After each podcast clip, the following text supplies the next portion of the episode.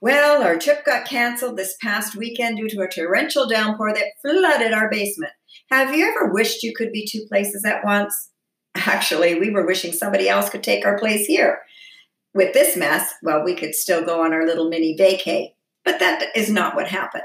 Hi, Darlene Dawn here for Living Your Best Life, and today's snippet is titled Look for the Silver Lining.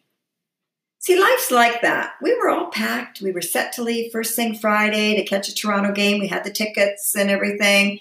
We were going to do some shopping, have some much needed R&R at our favorite hotel. However, that's not what happened.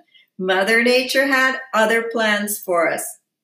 And of course, it's frustrating, maddening, and upsetting. This has happened to us twice now since we've been in this home. And it's not just the damage and the money loss that it causes, but it's the cleaning up and all the time you have to take, as water is not very forgiving. So you also have to move very, very quickly. So after a rather long night, and it started, I went to bed at 10 because I wasn't feeling 100% and I wanted to be good for the weekend. And at 10:30 is about when it started, and we were up till 4:30 doing the most that we could get done as quickly as possible. And it just kept pouring in. It was a torrential downpour. And we weren't the only people that got flooded, other people got flooded as well. Life's like that. Crap happens to everyone. So after that bad night, uh, we did take a little bit of time out for ourselves just to catch a little bit of a breather. Just here at home, we obviously didn't go anywhere. There was nowhere we could go because we had to keep pumping water out. So we had to be here. We took a bit of a break and then we continued to go back to what we were doing. Of course, it was not fun. It was nothing I would choose to do, but you have to adapt because life is full of hurdles and disappointments.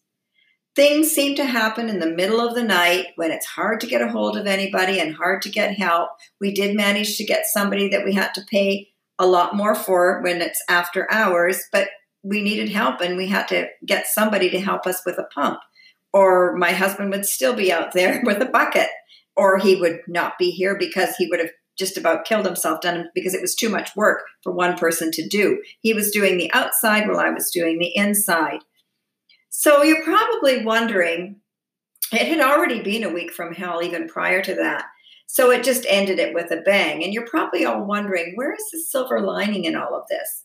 Well, it is there, and it's always there during times of turmoil if you really want to look for it.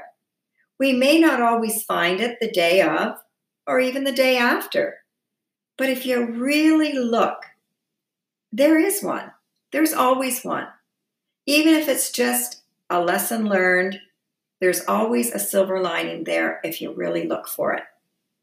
And as I look back at the week, I am grateful to be here alive with my family around me, and I appreciate the things I do have, and I don't fret about the things I no longer have that has been damaged by water. I'm very grateful that I got my cat out in time because she loves to sleep in the basement and she was pretty wet when I got to her. So I'm very grateful for that.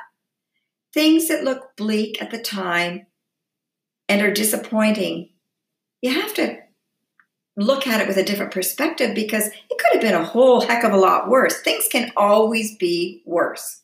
Money is just that it's money. It has no emotional attachment. It can be replaced, and people cannot. Things can be replaced, and people and pets cannot. So remind yourself of that when you want to scream and cry and swear that this too shall pass. And maybe if you look close, you can find that silver lining in that dark cloud. I know with us, we had a lot of stuff that we were procrastinating. We didn't know what to do with down there. And we didn't know if we should store it, we should sell it, we should get rid of it. Well, the decision was made quite quickly for us when it got all wet and ruined.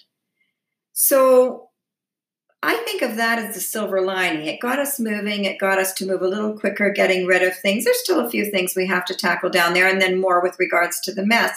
But when things get all wet and icky, it's very clear that they're garbage. So that was our silver lining. We we saw that these things no longer were there and, and we made some more room by getting rid of these things that probably should have been dealt with before. So maybe that was the kick in the butt that Mother Nature was giving us.